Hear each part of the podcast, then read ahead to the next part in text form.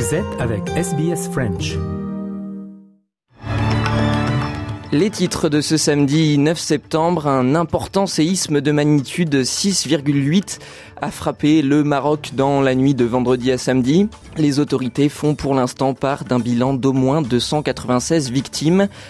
À Melbourne, un homme a été placé en garde à vue après avoir tué une personne et blessé cinq passants en fonçant avec sa voiture dans une rue vendredi soir. L'un des blessés est dans un état grave. Et puis début ce samedi du sommet du G20 en Inde à New Delhi, auquel prendra part le Premier ministre australien Anthony Albanese après sa visite aux Philippines. Enfin, nous parlerons bien évidemment de sport avec la Coupe du Monde de rugby en France qui a démarré la nuit dernière. La France a parfaitement réussi son entrée dans la compétition en battant la Nouvelle-Zélande 27 à 13.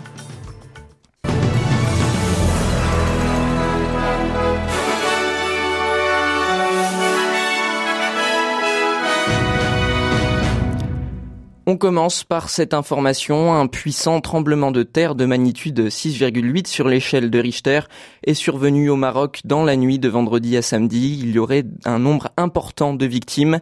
L'épicentre se situerait à 72 km au sud de Marrakech. Selon un premier bilan officiel donné peu après 3 heures locales par les autorités, 296 personnes auraient été tuées. Le bilan serait en constante augmentation selon les médias locaux. Des habitants de Marrakech, la grande ville la plus proche de l'épicentre, affirment que certains bâtiments se sont effondrés. À Melbourne, un homme a été placé en garde à vue après avoir foncé avec sa voiture sur des piétons qui attendaient un arrêt de tramway de la ville et percuté deux véhicules. Une course meurtrière qui a tué une personne et blessé cinq autres sur Bourke Street, une rue animée de Melbourne.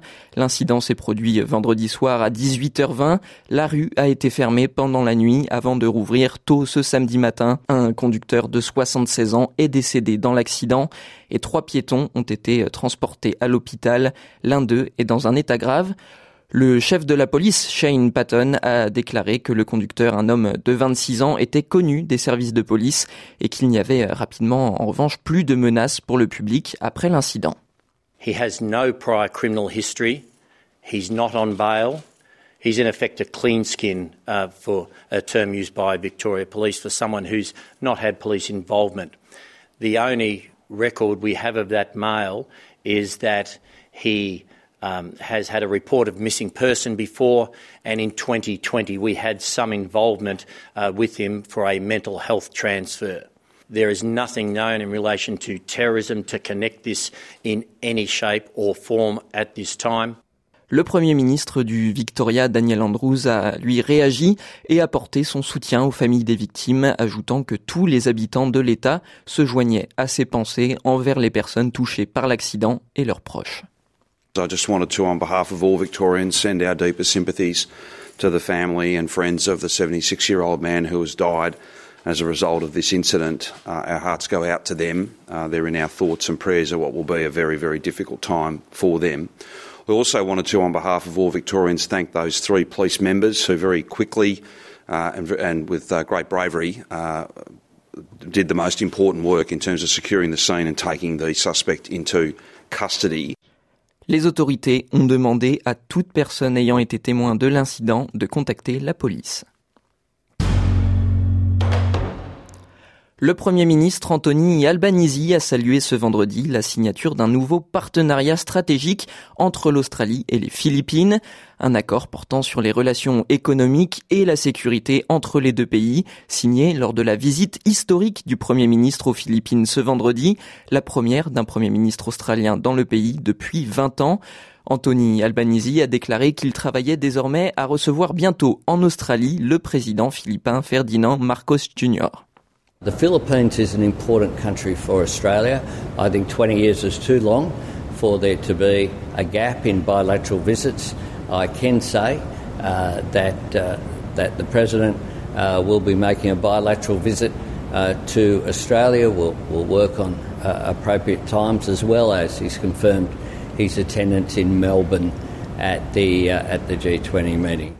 D'autres initiatives ont également été négociées lors de la signature de cet accord, notamment un visa vacances-travail pour 200 détenteurs de visa dans chaque sens.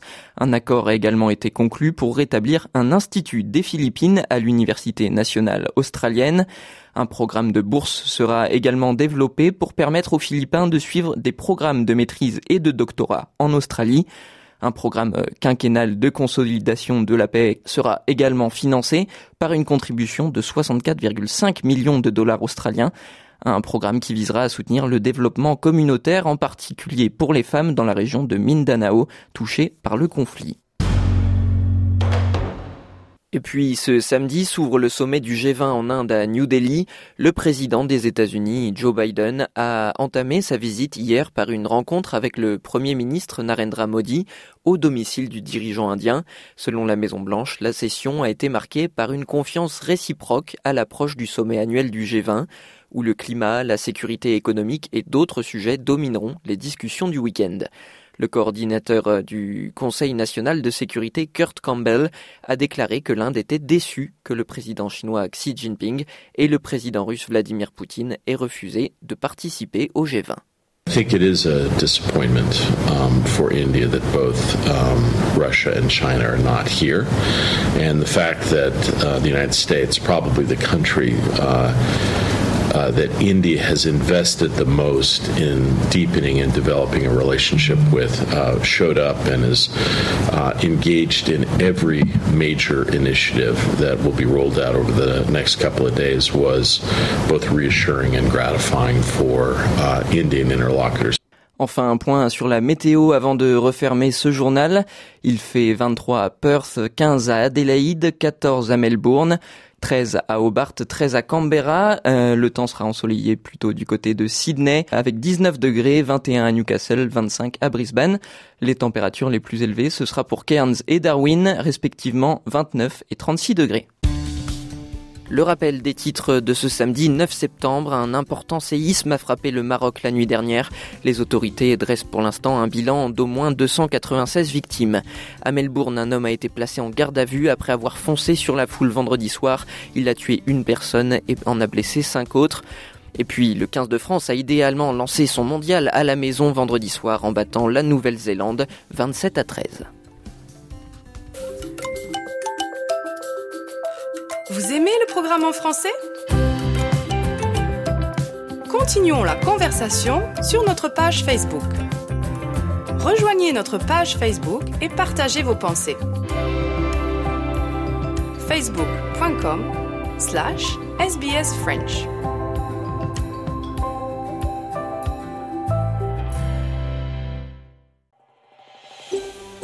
Vous voulez entendre d'autres rubriques comme celle-ci? Écoutez-les sur Apple Podcasts, Google Podcasts, Spotify ou n'importe où où vous obtenez vos podcasts.